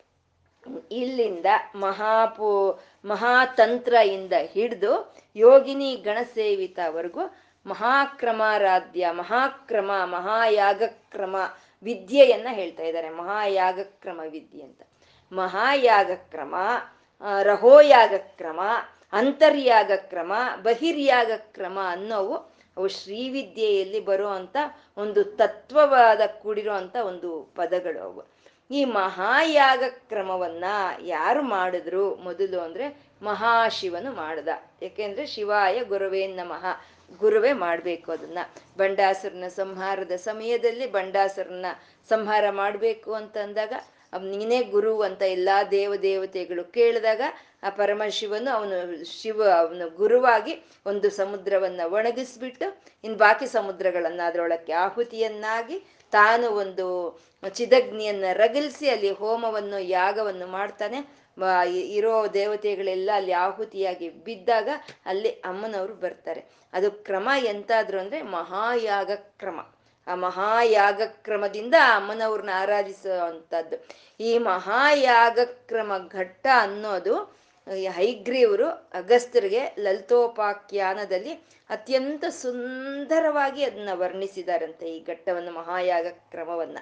ಈ ಮಹಾಯಾಗ ಕ್ರಮವನ್ನ ಯಾರು ಕೇಳಿಸ್ಕೊಳ್ತಾರೋ ಅವ್ರಿಗೆ ಅಶ್ಮ, ಅಶ್ಮವೇ, ಅಶ್ವಮೇಧ ಯಾಗ ಮಾಡಿದಷ್ಟು, ಕೋಟಿ ಕೋಟಿ ಅಶ್ವಮೇಧ ಯಾಗಗಳು ಮಾಡಿದಷ್ಟು ಫಲ ಬರುತ್ತೆ ಅಂತ ಸಾಕ್ಷಾತ್ ಹೈಗ್ರೀವ್ರು ಅಗಸ್ತ್ರಿಗೆ ತಿಳಿಸಿದಾರಂತೆ. ಅಂತ ಒಂದು ನಾಮಗಳು ಇವು. ಮಹಾತಂತ್ರ ಅಂತ ಇದ್ದಾರೆ. ಮಹಾತಂತ್ರ ಅಂತ. ಮಹಾತಂತ್ರ ಅಂತಂದ್ರೆ ತಂತ್ರಶಾಸ್ತ್ರ ಅಂತಂದ್ರೆ ನಮ್ಗೆ ತಿಳಿಸ್ಕೊಡೋ ಅಂತದ್ದು. ಇದೇ ಜ್ಞಾನ, ಇದು ಹೀಗೆ ಅಂತ ನಮ್ಗೆ ತಿಳಿಸ್ಕೊಡೋ ಅಂತದನ್ನೇ ನಾವು ತಂತ್ರಶಾಸ್ತ್ರ ಅಂತ ಹೇಳ್ತೀವಿ. ಇದು ತಾಂತ್ರಿಕ ವಿದ್ಯಾ, ವಿಶ್ವವಿದ್ಯಾಲಯ ಅಂತ ಹೇಳ್ತಾರಲ್ವ ಅದು. ಹಾಗೆ ತಿಳಿಸ್ಕೊಡೋ ಅಂತದನ್ನ ತಂತ್ರಶಾಸ್ತ್ರ ಅಂತ ಹೇಳ್ತೀವಿ. ಅದರಲ್ಲಿ ಶ್ರೀವಿದ್ಯೇನೆ ಮಹಾತಂತ್ರ ಶಾಸ್ತ್ರ ಅಂತ. ತಂತ್ರಶಾಸ್ತ್ರ ಅಂದ್ರೆ ನಮ್ಗೆ ತೋರಿಸುತ್ತೆ ಅಂತ ಹೇಳ್ಕೊಂಡ್ವಿ. ತೋರಿಸುತ್ತೆ ಅಂದ್ರೆ ನಮ್ಗೆ ಆ ಫಲವನ್ನು ಕೊಡುತ್ತೆ ಅಂತ ಹೇಳೋದು. ಇದನ್ನೇ ಪಾರ್ವತಿ ಪರಮೇಶ್ವರರು ಕೈಲಾಸದಲ್ಲಿ ಕೂತಿರ್ಬೇಕಾದ್ರೆ ನಾವು ಇದನ್ನ ಆಗ್ಲೇ ಸುಮಾರು ಸಲಿ ಹೇಳ್ಕೊಂಡ್ ಬಿಟ್ಟಿದೀವಿ ಆ ತಾಯಿ ಕೇಳ್ತಾಳೆ, ಮಕ್ಕಳಿಗೆ ಏನಾದ್ರೂ ಒಳ್ಳೆಯದಾಗೋ ಹಾಗೆ ಏನಾದ್ರೂ ವಿದ್ಯೆಗಳನ್ನ ಕೊಡಿ ಅಂತ ಅಂದಾಗ ಶಿವನು ಯೋಚನೆ ಮಾಡಿ ಕೊಡ್ತಾನೆ. ಚತುಷ್ಟ್ಯಾ ತಂತ್ರೈ ಸಕಲಮತಿ ಸಂಧಾಯ ಭುವನಂ. ಸ್ಥಿತ ತತ್ತ ಸಿದ್ಧಿ ಪ್ರಸವ ಪರತಂತ್ರೈ ಪಶುಪತಿ. ಆ ಪಶುಪತಿ ಕೊಡ್ತಾನೆ. ಚತುಷ್ಷ್ಟ್ಯ ಷಷ್ಠಿ ಅಂದ್ರೆ ಅರವತ್ತು, ಚತುರ್ ಅಂದ್ರೆ ನಾಲ್ಕು. ಅರವತ್ನಾಲ್ಕು ವಿಧವಾದ ತಂತ್ರಶಾಸ್ತ್ರಗಳನ್ನ ತಯಾರು ಮಾಡಿ ಶಿವನು ಕೊಡ್ತಾನೆ. ನೋಡಿ, ಇವನ್ ಮಾಡಿನಿ ತತ್ತ ಸಿದ್ಧ ಪ್ರಸವ ಪರತಂತ್ರೈಹಿ ಅದು ಪ್ರತಿ ಒಂದೂನು ಪ್ರತಿ ಒಂದು ತಂತ್ರಶಾಸ್ತ್ರವು ಒಂದೊಂದು ಸಿದ್ಧಿಯನ್ನ ಕೊಡುತ್ತೆ ಇವು. ಅಂತ ಅವನು ಹೇಳಿದಾಗ ಅಮ್ಮನವ್ರು ಹೇಳ್ತಾರೆ, ಚೆನ್ನಾಗಿದೆ, ತುಂಬಾ ಚೆನ್ನಾಗಿದೆ, ಆದ್ರೆ ನಂಗೆ ಇಷ್ಟ ಆಗ್ಲಿಲ್ಲ, ಹೋಗು, ಅಂತಾಳೆ ಅಮ್ಮ. ಇದೇನು ಚೆನ್ನಾಗಿದೆ ಅಂದಮೇಲೆ ಇಷ್ಟ ಆಗ್ಲಿ, ಇಷ್ಟ ಆಗ್ಬೇಕಲ್ಲ. ಚೆನ್ನಾಗಿರೋದೇನು, ಇಷ್ಟ ಆಗ್ಲಿಲ್ಲ ಇರೋದೇನು ಅಂದ್ರೆ, ಮತ್ತೆ ಮಕ್ಕಳಿಗೆ ಒಳ್ಳೇದ್ ಮಾಡಿ ಅಂತ ನಾನು ಕೇಳಿದ್ರೆ, ಯಾವಾಗ್ಲೂ ಸಿದ್ಧಿಗಳೇನಾ? ಆ ಸಿದ್ಧಿ, ಈ ಸಿದ್ಧಿ, ಆ ವಿದ್ಯೆ, ಈ ವಿದ್ಯೆ, ಅದೇನಾ? ಯಾವಾಗ್ಲೂ ಮುಕ್ತಿಗೇನಾ? ಮುಕ್ತಿಗೇನು ಇಲ್ವಾ? ಅವ್ರಿಗೆ ಮುಕ್ತಿ ಬೇಡವಾ ಹಾಗಾದ್ರೆ? ಮುಕ್ತಿ ಬರೋ ಹಾಗೇನಾದರೂ ಮಾಡಿ ಅಂತ ಪುನಃ ತ್ವನ್ನಿರ್ಬಂಧಾತ್ ಕೂತ್ಕೊಂಡ್ರೆ ಮಾಡೋ, ಎದ್ರೆ ಮಾಡೋ, ಕೂತ್ಕೊಂಡ್ರೆ ಮಾಡೋ, ಎದ್ರೆ ಮಾಡೋ. ಪುನಃ ಪುನಃ ಪುನಃ ನಿರ್ಬಂಧ ಮಾಡಿ ಹಾಕಿದ್ಲಂತೆ ಅಮ್ಮ, ಎಷ್ಟು ಪ್ರೀತಿ ಅಲ್ವಾ ಅವಳಿಗೆ. ಮಕ್ಕಳನ್ನ ಭಕ್ತರನ್ನ ಕಂಡ್ರೆ ಗಂಡನನ್ನ ಇರ್ಗೂಡಿಸ್ಲಿಲ್ವಂತೆ ಹಾಗೆ. ಹಾಗೆ ಪುನಃ ತ್ವನ್ನಿರ್ಬಂಧ ಆತ ಹಾಗೆ ನಿರ್ಬಂಧ ಮಾಡಿ, ಮಾಡಿದ್ರೆ ಸರಿ, ಅವನು ಕೊಟ್ಟನಂತೆ ಪುರುಷಾರ್ಥೈಕ ಘಟನಾ ಏಕ ಘಟನಾ ಅಂತಂದ್ರೆ ಒಂದೇ ವಿದ್ಯೆ. ಪುರುಷಾರ್ಥ ಏಕ ಘಟನ ಅಂತಂದ್ರೆ ಪುರುಷಾರ್ಥಗಳು ನಾಲ್ಕು. ಧರ್ಮ, ಅರ್ಥ, ಕಾಮ, ಮೋಕ್ಷ. ಧರ್ಮ, ಅರ್ಥ, ಕಾಮ, ಮೋಕ್ಷಗಳನ್ನು ಕೊಡೋ ಅಂತ ಒಂದು ವಿದ್ಯೆಯನ್ನ ಕೊಟ್ಟನಂತೆ ಒಂದು ತಂತ್ರವನ್ನ ಕೊಟ್ಟನಂತೆ ಅದೇ ಸ್ವತಂತ್ರಂ ತೇ ತಂತ್ರಂ. ಕ್ಷಿತಿತಲ ಮವಾತೀತ ರದಿದಂ ಕ್ಷಿತಿತಲ ಮವಾತೀತ ಅಂದ್ರೆ ಭೂಮಿ ಮೇಲೆ ಇಳಿಸಿದ್ನಂತೆ ಆ ಒಂದು ಸ್ವತಂತ್ರವಾದ ತಂತ್ರವನ್ನ. ಯಾಕೆಂದ್ರೆ ಏನ್ ಕೊಟ್ರು ಶಿವನೇ ಕೊಡ್ಬೇಕು, ಅವನ್ ಭೂಮಿ ಮೇಲ್ಗೆ ಇಳಿಸ್ದ ಅಂದ ಆ ಸ್ವತಂತ್ರವಾದಂತ ವಿದ್ಯೆನೆ ಶ್ರೀವಿದ್ಯೆ ಅಂತ ಹೇಳೋದು. ಯಾಕೆಂದ್ರೆ ಈ ಶ್ರೀವಿದ್ಯೆ ಧರ್ಮವನ್ನು ಕೊಡುತ್ತೆ, ಅರ್ಥವನ್ನು ಕೊಡುತ್ತೆ, ಕಾಮವನ್ನು ಕೊಡುತ್ತೆ, ಮೋಕ್ಷವನ್ನು ಕೊಡುತ್ತೆ. ಇನ್ನು ಉಳಿದವೆಲ್ಲ ಬ, ಮೋಕ್ಷ ಕೊಡವು ಇದೆ, ಮೋಕ್ಷ ಕೊಡೋದೇನು ಇಲ್ಲ ಅಂತಲ್ಲ. ಅದು ಒಂದು ಒಂದು ದಕ್ಷಿಣಾಮೂರ್ತಿ ಮಂತ್ರವಾಗ್ಬೋದು, ಒಂದು ಪಂಚಾಕ್ಷರಿ ಮಂತ್ರವಾಗ್ಬೋದು, ಒಂದು ಅಷ್ಟಾಕ್ಷರಿ ಮಂತ್ರಗಳು, ಇವೆಲ್ಲ ಧರ್ಮ, ಮೋಕ್ಷವನ್ನು ಕೊಡುತ್ತವೆ ಇವು. ಆದ್ರೆ ಈ ಮೋಕ್ಷವನ್ನು ಕೊಡೋ ಅಂತವು ಈ ಭುಕ್ತಿಗೆ ಏನ್ ಕೊಡಲ್ಲ. ಭುಕ್ತಿ ಮುಕ್ತಿ ಪ್ರದಾಯಿನಿ. ಭುಕ್ತಿಗೂ ಕೊಡ್ತಾಳೆ ಅಂದ್ರೆ ಇಹಲೋಕಕ್ಕೆ ಬೇಕಾಗಿರುವಂತ ಐಶ್ವರ್ಯಗಳನ್ನು ಕೊಡ್ತಾಳೆ. ಕೊಡ್ತಾ ಕೊಡ್ತಾ ಕೊಡ್ತಾ ಕೊಡ್ತಾ ಮೋಕ್ಷದ ಕಡೆನೂ ಕರ್ಕೊಂಡು ಹೋಗ್ತಾಳೆ. ಹೇಗೆ ಅಂದ್ರೆ ಅಮ್ಮ ಚಾಕ್ಲೇಟ್ ಕೊಡ್ತಾಳೆ ಮಗುಗೆ. ಕೊಟ್ಟು ಲೆಕ್ಕ ಮಾಡಿಸ್ತಾಳೆ. ಹಾಗೆ ಇಹಲೋಕದ ಒಂದು ಸುಖಗಳನ್ನ ಕೊಡ್ತಾ ಪರಲೋಕದ ಮೋಕ್ಷದ ಕಡೆ ಕರ್ಕೊಂಡೋಗ್ತಾಳೆ ಅಂದ್ರೆ ಅದೆಲ್ಲ ಎಲ್ಲಿದೆ? ಇವಾಗ ನಾವು ಪಂಚಾಕ್ಷರಿ ಅಂತ ಹೇಳ್ಕೊಂಡ್ವಿ. ಒಂದು ದಕ್ಷಿಣಾಮೂರ್ತಿ ಮಂತ್ರ, ಇವೆಲ್ಲ ಎಲ್ಲಿದೆ? ಶ್ರೀವಿದ್ಯೆಯಲ್ಲೇ ಇದೆ. ಹಾಗಾಗಿ ಶ್ರೀವಿದ್ಯೆನೆ ಮಹಾತಂತ್ರ ಅಂತ ಹೇಳೋದು. ಮಹಾತಂತ್ರ ಮಹಾತಂತ್ರ ಸ್ವರೂಪಿಣಿ ಅಂತ. ತಂತ್ರ ಅಂತ ಇದೆ ಅಂದಮೇಲೆ ಆ ತಂತ್ರದಲ್ಲಿ ಒಂದು ಮಂತ್ರ ಇರುತ್ತೆ. ಮಂತ್ರದಲ್ಲಿ ಒಂದು ಯಂತ್ರ ಅಂತ ಇರುತ್ತೆ. ಒಂದು ದೇವತೆ ಅಂತ ಇದ್ಮೇಲೆ ಮಂತ್ರ ಅಂತ ಇರಬೇಕು. ಮಂತ್ರ ಅಂತ ಇದ್ಮೇಲೆ ಅದಕ್ಕೆ ಯಂತ್ರ ಅಂತ ಇರಬೇಕು. ಆ ಮಂತ್ರದಲ್ಲಿ ದೈವ ದೈವ ಚೈತನ್ಯ, ದೇವತಾ ಶಕ್ತಿ ಅನ್ನೋದಿರುತ್ತೆ. ಆ ದೈವ ಶಕ್ತಿ, ಆ ಮಂತ್ರ ಶಕ್ತಿ ಒಂದು ಕಡೆ ಕೇಂದ್ರೀಕೃತವಾಗಬೇಕು. ಇವಾಗ ನೀರಿದೆ ಅಂದ್ರೆ ಹಂಡೆ ಇರಬೇಕು. ನೀರಿದ್ರೆ ಹಂಡೆಲಿ ತುಂಬಿಸ್ಕೊಳ್ತೀವಿ. ಹಾಗೆ ಯಂತ್ರ ಅನ್ನೋದು ಇದ್ರೆ ಆ ಮಂತ್ರದ ಒಂದು ಚೈತನ್ಯ ಆ ಯಂತ್ರದಲ್ಲಿ ಕೇಂದ್ರೀಕೃತವಾಗುತ್ತೆ. ಅಂದ್ರೆ ಶಕ್ತಿ ಕೇಂದ್ರವೇ ಯಂತ್ರ ಅಂತ ಹೇಳೋದು. ಅಂದ್ರೆ ಇವಾಗ ಸೂರ್ಯನ ಕಿರಣಗಳಿದೆ. ಅದು ಎಲ್ಲ ಕಡೆ ವ್ಯಾಪಿಸ್ಕೊಳ್ತಾ ಇದೆ, ಎಲ್ಲ ಕಡೆ ವ್ಯಾಪಿಸ್ಕೊಳ್ತಾ ಇದೆ. ಆದ್ರೆ ನಾವಲ್ಲೊಂದು ಕಾನ್ವೆಕ್ಸ್ ಲೆನ್ಸ್ ಅನ್ನ ಇಟ್ರೆ, ಆ ಕಡೆ ಪೇಪರ್ ಇಟ್ಟರೆ ಪೇಪರ್ ಸುಟ್ಟೋಗುತ್ತೆ. ಯಾಕೆಂದ್ರೆ ಈ ಕಿರಣಗಳೆಲ್ಲ ಅಲ್ಲಿ ಕೇಂದ್ರೀಕೃತವಾಗುತ್ತೆ. ಹಾಗೆ ಈ ಮಂತ್ರ ಶಕ್ತಿ ಅನ್ನೋದು ಆ ಯಂತ್ರದಲ್ಲಿ ಕೇಂದ್ರೀಕೃತವಾಗುತ್ತೆ. ಹಾಗೆ ಅಮ್ಮನವರ ತಂತ್ರವೇ ಮಹಾಮಂತ್ರ, ಮಹಾತಂತ್ರ, ಅಮ್ಮನವರ ಮಂತ್ರವೇ ಮಹಾಮಂತ್ರ. ಮಹಾಮಂತ್ರ ಮಹಾಯಂತ್ರ ಅಂತ ಹೇಳ್ತಾ ಇದ್ದಾರೆ. ಅಮ್ಮನವರ ತಂತ್ರವು ಮಹಾಮಂತ್ರ, ಮಹಾತಂತ್ರ, ಮಹಾಯಂತ್ರ ಅಂತ. ಯಂತ್ರ ಅಂತಂದ್ರೆ ಶ್ರೀಚಕ್ರವೇ ಅಮ್ಮನವರ ಯಂತ್ರ ಅಂತ ಹೇಳೋದು. ಈ ಶ್ರೀಚಕ್ರವು ಮೂರು ವಿಧವಾಗಿರುತ್ತೆ ಮೂರು ವಿಧವಾಗಿರುತ್ತೆ ಈ ಶ್ರೀಚಕ್ರ ಅನ್ನೋದು. ಇನ್ನೇ ಭೂಪ್ರಸ್ತಾರ ಕೈಲಾಸ ಪ್ರಸ್ತಾರ ಮೇರು ಪ್ರಸ್ತಾರ ಅಂತ ಹೇಳ್ತಾರೆ. ಭೂಪ್ರಸ್ತಾರ ಅಂತಂದ್ರೆ ನಮ್ಮ ಮನೆಗಳಲ್ಲಿ ನಾವು ಇಟ್ಕೊಂಡು ಪೂಜೆ ಮಾಡೋ ಅಂಥವೆಲ್ಲನೂ ಅವು ಭೂಪ್ರಸ್ತಾರವೇ ಅವು. ಅದನ್ನ ನಾವು ಇಟ್ಕೋಬಹುದು ಪೂಜೆ ಮಾಡ್ಕೋಬಹುದು ಅದನ್ನ. ಇನ್ನು ಕೈಲಾಸ ಪ್ರಸ್ತಾರ ಅಂತಂದ್ರೆ ಆ ಭೂಪ್ರಸ್ತಾರದ ಶ್ರೀಚಕ್ರದಲ್ಲಿ ಬೀಜಾಕ್ಷರಗಳನ್ನ ಕೆತ್ತಿರ್ತಾರೆ. ಬೀಜಾಕ್ಷರಗಳನ್ನ ಕೆತ್ತಿರೋ ಅಂತದ್ದು ಕೈಲಾಸ ಪ್ರಸ್ತಾರ ಅಂತ ಹೇಳ್ತಾರೆ. ಮತ್ತೆ ಈ ಮೇರು ಪ್ರಸ್ತಾರ ಅಂತ ಅಂದ್ರೆ ಇದು ಒಂದು ದೇವಸ್ಥಾನದ ಗೋಪುರದ ಹಾಗೆ ಇರುತ್ತೆ. ಕೆಳಗೆಲ್ಲ ಸ್ಥೂಲವಾಗಿರುತ್ತೆ. ಮೇಲೆ ಹೋಗ್ತಾ ಹೋಗ್ತಾ ಸೂಕ್ಷ್ಮವಾಗಿರುತ್ತೆ. ಅಂದ್ರೆ ಆ ಸೂಕ್ಷ್ಮ ಬಿಂದು ಪರಲೋಕವನ್ನು ತೋರಿಸ್ತಾ ಇರುತ್ತೆ. ಅದನ್ನ ಮೇರು ಪ್ರಸ್ತಾರ ಅಂತ ಹೇಳ್ತಾರೆ. ಈ ಮೇರು ಪ್ರಸ್ತಾರ ಕೈಲಾಸ ಪ್ರಸ್ತಾರ ಅದು ಮನೆಗಳಲ್ಲಿ ನಾವು ಪೂಜೆ ಮಾಡಲ್ಲ. ಈ ಮೇರು ಪ್ರಸ್ತಾರವನ್ನ ಮನೆಯಲ್ಲಿ ಇಟ್ಕೊಂಡು ಪೂಜೆ ಮಾಡ್ತೀವಿ. ಅದನ್ನೇ ಶ್ರೀಚಕ್ರ ಅಂತ ಹೇಳ್ತಾರೆ. ಅದನ್ನೇ ಶ್ರೀಚಕ್ರ ರಾಜ, ಚಕ್ರ ರಾಜ ಅಂತ ಯಾಕೆಂದ್ರೆ ಇಂಥ ವಿಶಿಷ್ಟಗಳು ಇನ್ಯಾವ ಚಕ್ರಕ್ಕಿದೆ ರೀ? ಶ್ರೀಚಕ್ರಕ್ಕಲ್ದಲೆ ಅಂಥ ವಿಶಿಷ್ಟವಾದ ಯಂತ್ರವನ್ನು ಹೊಂದಿರೋ ಅಂತ ತಾಯಿ ಆ ಯಂತ್ರವೇ ಮಹಾಯಂತ್ರ ಅಂತ. ಮಹಾಮಂತ್ರ, ಮಹಾಯಂತ್ರ. ಮಹಾಸನ ಅಂತ ಇದ್ದಾರೆ. ಆ ಮಹಾ, ಆಸನ ಅಂದ್ರೆ ಅಮ್ಮನವ್ರು ಕೂತ್ಕೊಳ್ಳೋ ಅಂತ ಜಾಗ. ಅವಳು ಮಹಾಭೋಗ ಅಂದ್ರು ಮಹೇಶ್ವರ್ಯ ಅಂದ್ರು, ಅವಳ ಆಸನಗಳು ನೋಡಿದ್ರೆ ಐದೇ ಐದೇ ಅವಳ ಆಸನಗಳು. ಆ ಐದು ಆಸನಗಳು ಯಾವ್ದಪ್ಪ ಅಂದ್ರೆ ಪಂಚ ಬೀಜಾಕ್ಷರಗಳು ಪಂಚ ಬೀಜಾಕ್ಷರಗಳ ಮೇಲೆ ಆಸೀನಳಾಗಿದ್ದಾಳೆ. ಪಂಚ ಬ್ರಹ್ಮಗಳ ಮೇಲೆ ಆಸೀನಳಾಗಿದ್ದಾಳೆ. ಪಂಚ ಜ್ಞಾನೇಂದ್ರಿಯಗಳು ಪಂಚಭೂತಗಳು, ಪಂಚಕರ್ಮೇಂದ್ರಿಯಗಳು ಪಂಚ ಪ್ರಾಣಗಳು ಈ ಪಂಚಯಿಂದ ತಯಾರಾಗಿರೋ ಈ ಪ್ರಪಂಚದಲ್ಲೆಲ್ಲ ತಾನು ಕೂತಿದ್ದಾಳೆ. ಈ ಪಂಚಯಿಂದ ತಯಾರಾಗಿರೋ ಈ ಶರೀರ ಅನ್ನೋ ಈ ಶರೀರ ಹೃದಯದಲ್ಲಿ ತಾನು ಕೂತಿದ್ದಾಳೆ. ಯಾಕೆಂದ್ರೆ ಅವಳು ಕೂತ್ಕೊಂಡ್ರೇನೆ ಯಾವುದಕ್ಕಾದ್ರೂ ಸರಿ ಒಂದು ಶಕ್ತಿ ಅನ್ನೋದು ಬರುತ್ತೆ, ಅದ್ರ ಕೆಲಸ ಅದು ಮಾಡುತ್ತೆ ಅಂತ. ಇಲ್ಲಿ ಮಹಾಸನ ಅಂತಂದ್ರೆ ಮಹಾತಂತ್ರದ ಮೂಲಕ ಆ ಮಹಾಮಂತ್ರವನ್ನ ಉಪಾಸನೆ ಮಾಡಿದಾಗ ಆ ಮಹಾಯಂತ್ರದಲ್ಲಿ ಕೂತ್ಕೊಳ್ತಾಳೆ ಅದು. ಅದು ಮಹಾಸನ ಅಂತಂದ್ರೆ ಶ್ರೀಚಕ್ರ ಶ್ರೀಚಕ್ರ ರಾಜ ಸಿಂಹಾಸನೇಶ್ವರಿ ಅಂತ. ಆ ಶ್ರೀಚಕ್ರದಲ್ಲಿ ಆಸೀನಳಾಗ್ತಾಳೆ ಅಮ್ಮ ಅಂತ ಶ್ರೀ ಮಹಾಮನ್, ಮಹಾಸನ ಅಂತ ಹೇಳಿದ್ರು. ಇದು ನಾವು ಇವಾಗ ಒಂದು ದೇವಸ್ಥಾನ ಕಟ್ಟಬೇಕು ಅಂತ ಇಟ್ಕೊಳ್ಳಿ. ರಾಮ ಒಂದು ರಾಮನ ದೇವಸ್ಥಾನ ಕಟ್ಟಬೇಕು. ಅಥವಾ ಕೃಷ್ಣನ ದೇವಸ್ಥಾನನೋ, ಅಥವಾ ಲಲಿತೇನೋ, ಶಾರದೇನೋ, ಗಾಯತ್ರಿನೋ, ಸಾವಿತ್ರಿನೋ, ಅಥವಾ ವೆಂಕಟರಮಣನೋ, ಯಾವುದೋ ಒಂದು ದೇವಸ್ಥಾನ ನಾವು ಕಟ್ಟಬೇಕು. ಅವಾಗ ಏನ್ ಮಾಡ್ತೀವಿ ಪ್ರ, ಪ್ರಥಮದಲ್ಲಿ ಅಂದ್ರೆ ಆ ಶಿಲೆಯನ್ನು ನಾವು ನಿರ್ಮಾಣ ಮಾಡಿಸ್ತೀವಿ. ಆ ಶಿಲ್ಪಿಗೆ ಹೇಳಿ ಆ ಶಿಲೆ ತಯಾರಾಗುತ್ತೆ. ರಾಮನ ದೇವಸ್ಥಾನ ಆದ್ರೆ ರಾಮನ ಶಿಲೆ, ಕೃಷ್ಣನ ದೇವಸ್ಥಾನ ಆದ್ರೆ ಕೃಷ್ಣ, ನಮ್ಗೆ ಯಾವ್ದು ಬೇಕೋ ಆ ಶಿಲೆ ತಯಾರಾಗುತ್ತೆ.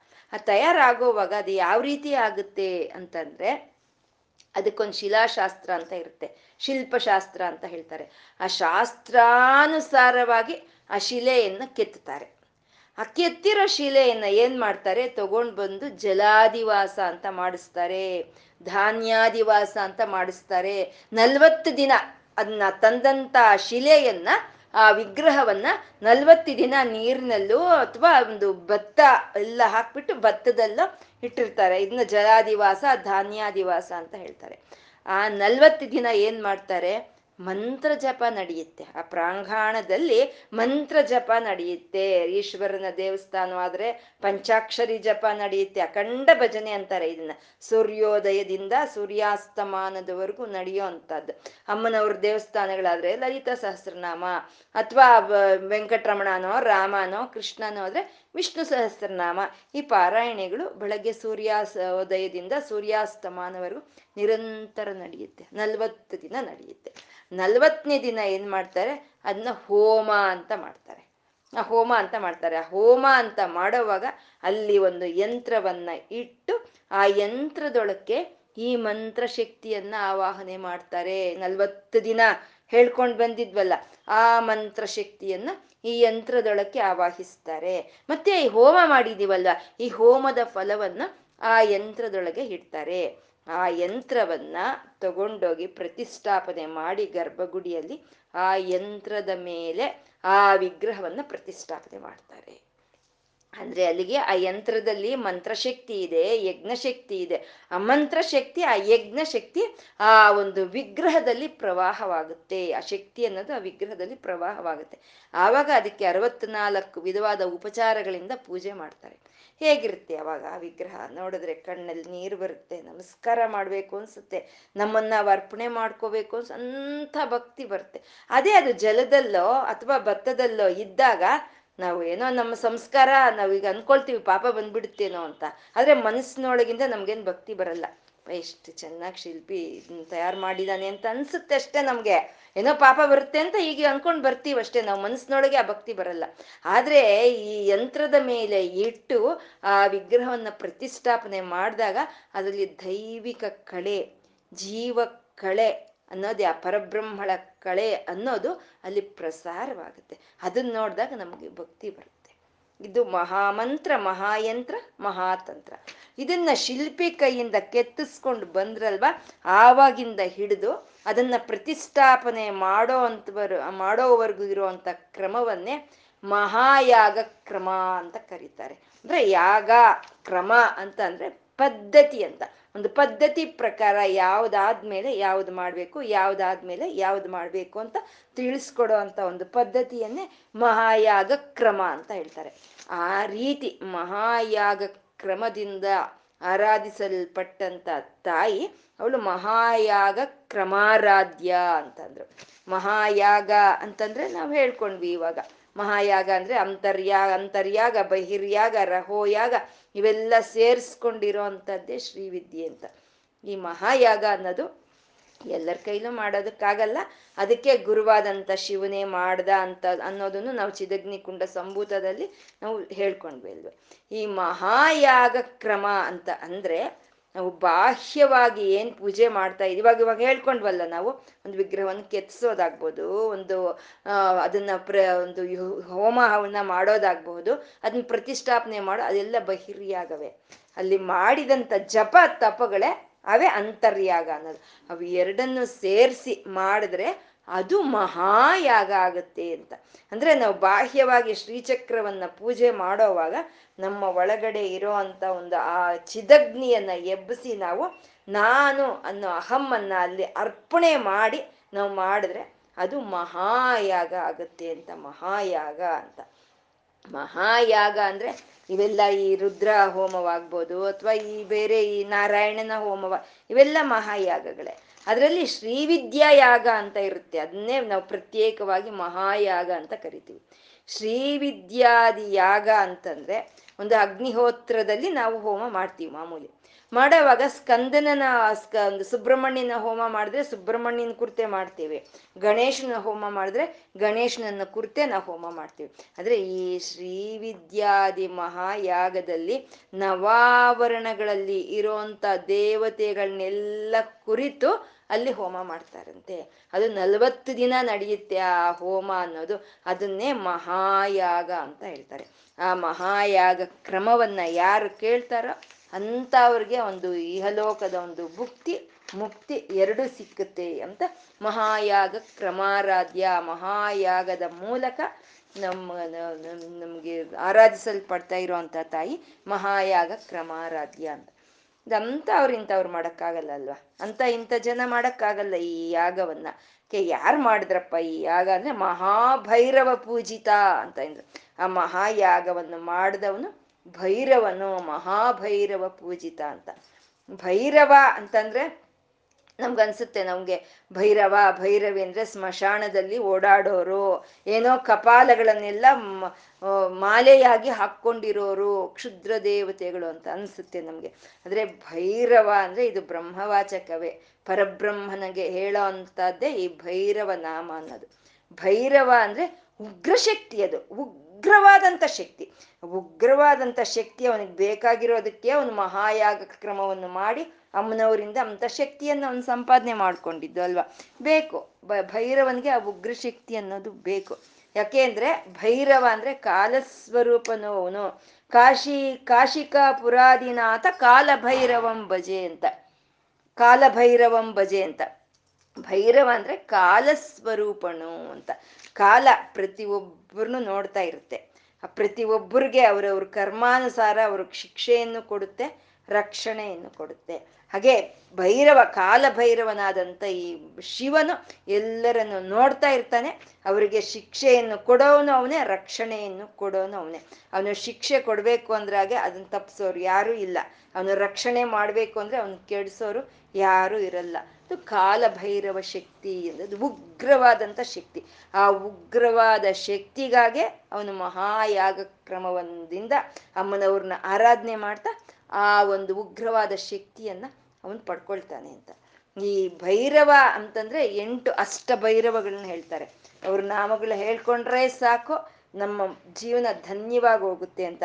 ಅಸಿತಾಂಗ ಭೈರವ ರೂರು ಭೈರವ ಚಂಡ ಭೈರವ ಕ್ರೋಧ ಭೈರವ ಉನ್ಮತ್ತ ಭೈರವ, ಕಪಾಲ ಭೈರವ, ಭೀಷಣ ಭೈರವ, ಸಂಹಾರ ಭೈರವ ಅಂತ ಎಂಟು ಎಂಟು ಭೈರವಗಳು. ಈ ಎಂಟು ಭೈರವ ಕ್ಷೇತ್ರಗಳು ಕಾಶಿನಲ್ಲಿ ಇದೆಯಂತೆ. ಎಂಟು ಕ್ಷೇತ್ರಗಳು ಇದೆಯಂತೆ. ಈ ಎಂಟು ಭೈರವಗಳು ಹೇಳಿದ್ರೆ ಕಾಲ ಕಾಲಭೈರವ ಇಲ್ಲ ಅಂತಂದ್ರೆ ಈ ಎಂಟು ಭೈರವಗಳ ರೂಪವೇ ಕಾಲಭೈರವ. ಅವನೇ ಕಾಶಿಕಾಪುರಾದಿನಾಥ ಕಾಲಭೈರವಂ ಭಜೆ ಅಂತ ನಾವು ಭಜಿಸುವಂಥದ್ದು. ಈ ಎಂಟು ಭೈರವಗಳಿಗೂ ಯಾರು ಈಶ್ವರತ್ವವನ್ನು ವಹಿಸ್ತಾ ಇದ್ದಾನೆ ಅವನೇ ಮಹಾಭೈರವನು ಅಂತ. ಅವನ ಉಗ್ರವಾದಂಥ ಒಂದು ಶಕ್ತಿಗಾಗಿ ಅವನು ಮಹಾಯಾಗ ಕ್ರಮವನ್ನು ಮಾಡ್ತಾ ಅವನು ಅಮ್ಮನವರಿಂದ ಆ ಶಕ್ತಿಯನ್ನ ಪಡ್ಕೊಂಡ ಅಂತ ಮಹೇಶ್ವರ ಮಹಾಕಲ್ಪ ಮಹಾತಾಂಡವ ಸಾಕ್ಷಿಣಿ ಅಂತ ಇದ್ದಾರೆ. ಮಹೇಶ್ವರ ಮಹಾಕಲ್ಪ ಮಹಾತಾಂಡವ ಸಾಕ್ಷಿಣಿ. ಮಹೇಶ್ವರನು ಮಹಾಕಲ್ಪ ಮಹಾಕಲ್ಪಾಂತ ಸಮಯದಲ್ಲಿ ಮಾಡೋ ಅಂತ ಶಿವತಾಂಡವನ್ನ ಸಾಕ್ಷೀಭೂತವಾಗಿ ನೋಡಿದಂಥ ತಾಯಿ ಮಹೇಶ್ವರ ಮಹಾಕಲ್ಪ, ಮಹಾತಾಂಡವ ಸಾಕ್ಷಿಣಿ ಅಂತ ಹೇಳೋದು ಕಲ್ಪ, ಮಹಾಕಲ್ಪ, ಇವೆರಡರಲ್ಲೂ ಒಂದು ಸ್ವಲ್ಪ ಭೇದ ಇದೆ. ಕಲ್ಪ ಅಂದ್ರೆ ನಾಲ್ಕು ಯುಗಗಳನ್ನು ಸೇರಿಸಿದ್ರೆ ಒಂದು ಮಹಾಯುಗ ಅಂತ ಕರಿತೀವಿ. ಅಂತ ಮಹಾಯುಗಗಳನ್ನ ಎಪ್ಪತ್ತು ಒಂದನ್ನು ಹಾಕಿದ್ರೆ ಒಂದು ಮನ್ವಂತರ ಅಂತ ಹೇಳ್ತೀವಿ. ಅಂತ ಹದ್ನಾಲ್ಕು ಮನ್ವಂತರಗಳನ್ನ ಹಾಕಿದ್ರೆ ಅದು ಒಂದು ಕಲ್ಪ ಅಂತ ಹೇಳ್ತೀವಿ. ಅಂದ್ರೆ ಅದು ಒಂದು ಹಗುಲು. ಅದು ಒಂದು ಹಗಲು. ಬ್ರಹ್ಮದೇವರಿಗೆ ಒಂದು ಹಗಲು. ನಾಲ್ಕು ಯುಗಗಳು ಅಂತಾವು ಎಪ್ಪತ್ತೊಂದು ಅಂತಾವು ಹದ್ನಾಲ್ಕು ಆಗಿರೋದು ಅದು ಬ್ರಹ್ಮದೇವರಿಗೆ ಒಂದು ಹಗಲಂತೆ. ಮತ್ತೆ ಅಷ್ಟೇ ಒಂದು ಕಾಲ ಅಂದ್ರೆ ಅದು ರಾತ್ರಿ. ಆ ಎರಡು ಸೇರಿಸಿದ್ರೆ ಒಂದು ಕಲ್ಪ ಕಾಲ ಅಂತ ಹೇಳ್ತಾರೆ. ಮತ್ತೆ ಮಹಾಕಲ್ಪ ಅಂದ್ರೆ ಅಂಥವು ನೂರು. ಅಂತ ಕಲ್ಪಗಳನ್ನ ನೂರು ಹಾಕಿದ್ರೆ ಅದು ಮಹಾಕಲ್ಪ ಕಾಲ ಆಗುತ್ತೆ ಅಂತ.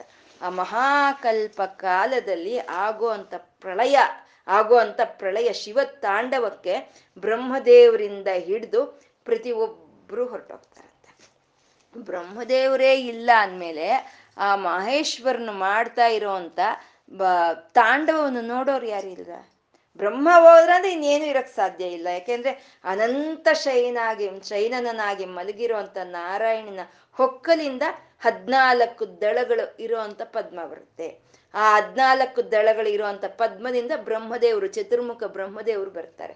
ಹದ್ನಾಲ್ಕು ದಳಗಳು ಅಂದ್ರೆ ಹದ್ನಾಲ್ಕು ಲೋಕಗಳು. ಹದ್ನಾಲ್ಕು ಲೋಕಗಳಲ್ಲಿ ಬಂದ್ ಸೃಷ್ಟಿಕರ್ತನಾಗಿ ಬಂದಂತ ಬ್ರಹ್ಮದೇವರೇ ಪ್ರಪ್ರಥಮವಾದಂತ ಸಂತಾನ. ನಾರಾಯಣನಿಗೆ ಪ್ರಪ್ರಥಮವಾದಂತ ಸಂತಾನ ಬ್ರಹ್ಮ. ಬ್ರಹ್ಮದೇವರಿಂದ ಬಂತಂತವ್ರು ಸನಕ ಸನಂದನಾದರು, ನಾರ್ದರು, ಸ್ವಯಂಭೂ ಮನು, ಇವರೆಲ್ಲ ಬಂದಂಥವ್ರು ದಕ್ಷ ಪ್ರಜಾಪತಿ ಇವರೆಲ್ಲ ಬಂದಂಥವ್ರು ಬ್ರಹ್ಮದೇವರೇ ಹೋದ್ರು ಅಂದಮೇಲೆ ಇನ್ ಬಾಕಿಯವ್ರು ಎಲ್ಲಿರ್ತಾರೆ? ಎಲ್ಲರೂ ಹೊರಟೋಗ್ತಾರೆ.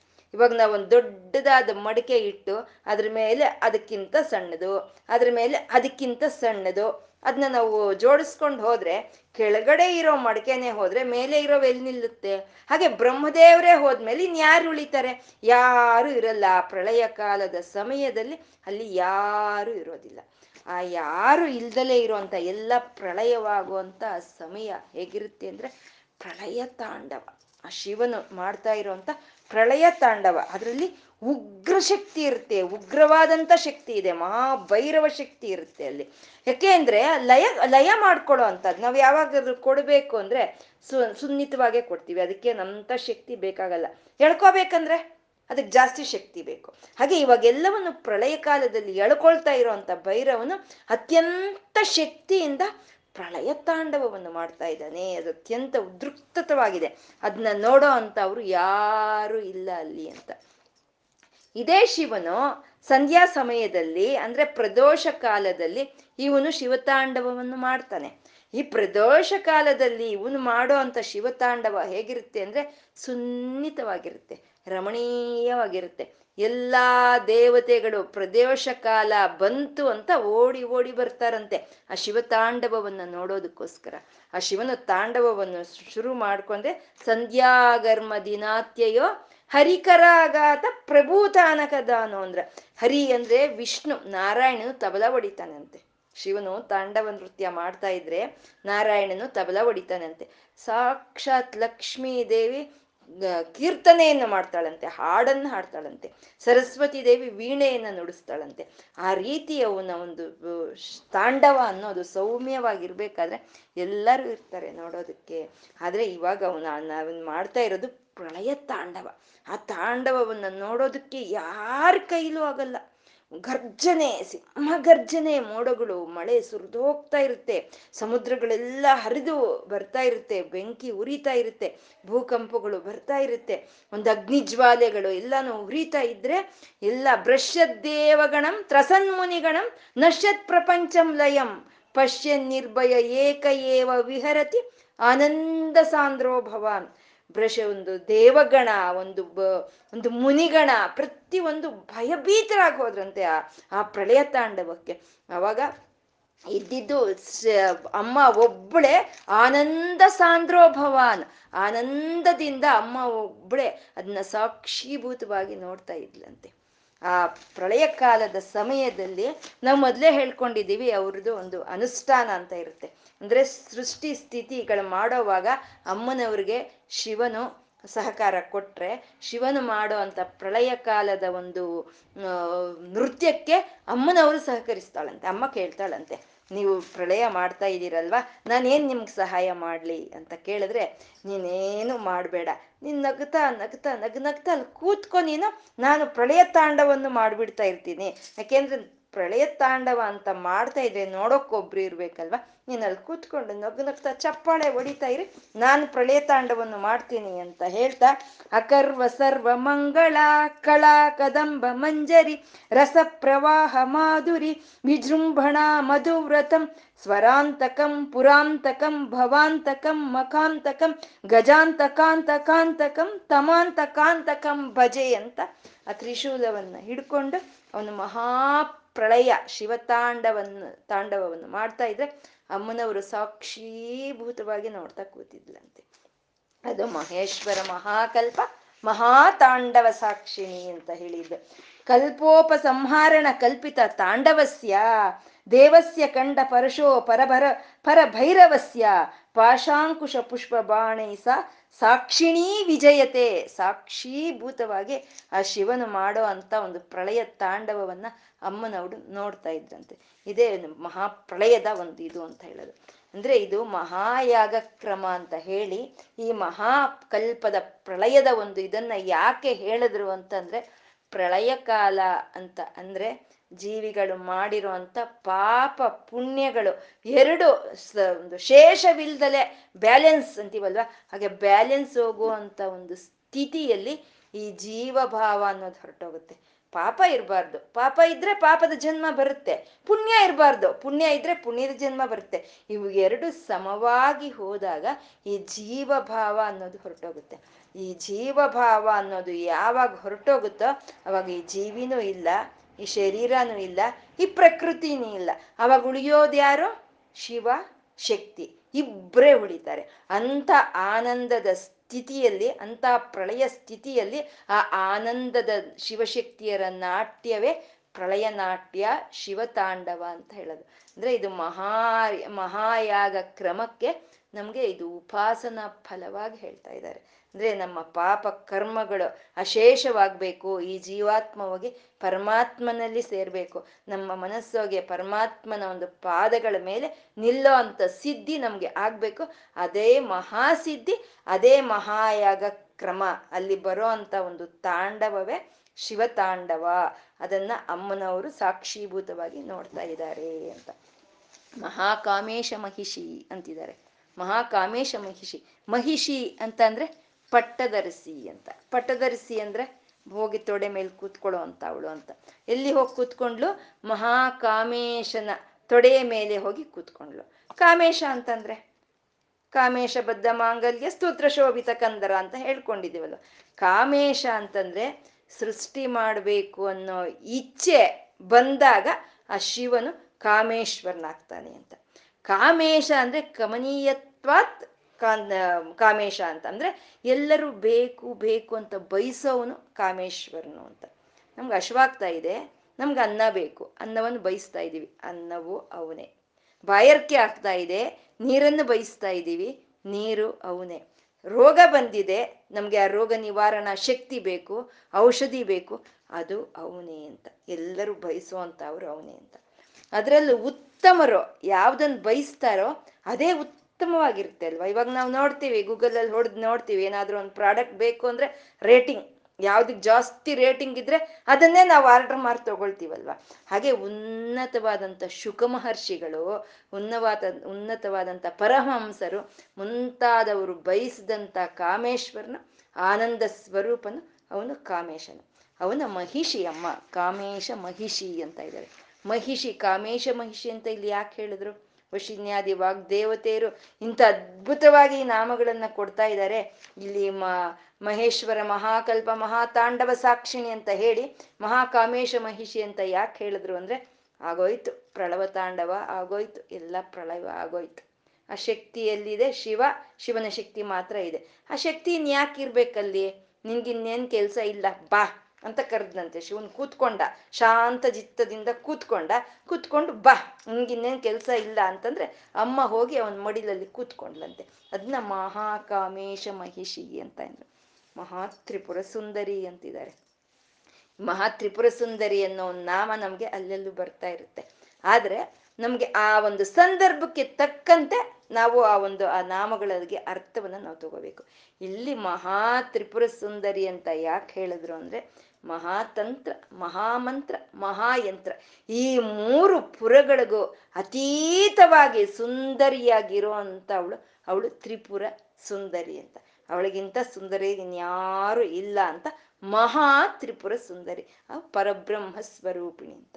ಇಲ್ಲಿ ಮಹಾ ಮಹೇಶ್ವರ ಮಹಾಕಲ್ಪ ಮಹಾ ತಾಂಡವ ಸಾಕ್ಷಿಣಿ ಅಂತ ಪ್ರಳಯ ಕಾಲವನ್ನು ತೋರಿಸಿದ್ರೆ ಅಂದ್ರೆ ಸೃಷ್ಟಿ ಸ್ಥಿತಿ ಲಯಗಳು ಮೂರು ಐಕ್ಯವಾಗೋಯ್ತು.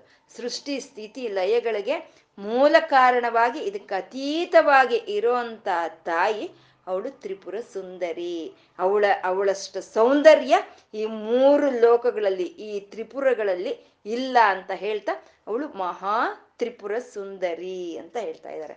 ಇನ್ನಿ ಮಹಾ ತ್ರಿಪುರ ಸುಂದರಿಗೆ ಉಪಚಾರ ನಡಿಬೇಕು. ಚತುಷ್ಷಷ್ಟಿ ಉಪಚಾರಾಢ್ಯ. ಅರವತ್ನಾಲ್ಕು ವಿಧವಾದ, ಯಾಕೆಂದ್ರೆ ಮಹಾಯಾಗ ಕ್ರಮಾರಾಧ್ಯ ಅಲ್ವಾ ಅಮ್ಮ? ಅರವತ್ನಾಲ್ಕು ವಿಧವಾದ ಉಪಚಾರಗಳಿಂದ ಅಮ್ಮನವ್ರಿಗೆ ಇವಾಗ ಒಂದು ಉಪಾಸನೆ ಅನ್ನೋದು ನಡಿಬೇಕು. ಅದು ಯಾವ ರೀತಿ ಮಾಡ್ತಾರೆ, ಅದಕ್ಕೆ ಏನೇನೋ ನಾವು ಸಮಕೂರಿಸ್ಕೋಬೇಕು. ಆ ರೀತಿ ಚತುಷ್ಷಷ್ಟಿ ಉಪಚಾರಾಢ್ಯ ಆಗ ಮಾಡೋರು ಯಾರು ಅನ್ನೋದನ್ನ ನಾವು ಇನ್ನು ಮುಂದಿನ ಒಂದು ಭಾಗದಲ್ಲಿ ತಿಳ್ಕೊಳ್ಳೋಣ. ಇವತ್ತು ಏನು ಹೇಳ್ಕೊಂಡಿದೀವೋ ಅದನ್ನ ಒಂದು ನಮಸ್ಕಾರದೊಂದಿಗೆ ಶಿವಶಕ್ತಿಯರಿಗೆ ಅರ್ಪಣೆ ಮಾಡ್ಕೊಳ್ಳೋಣ. ಸರ್ವಂ ಶ್ರೀ ಲಲಿತಾರ್ಪಣಮಸ್ತು.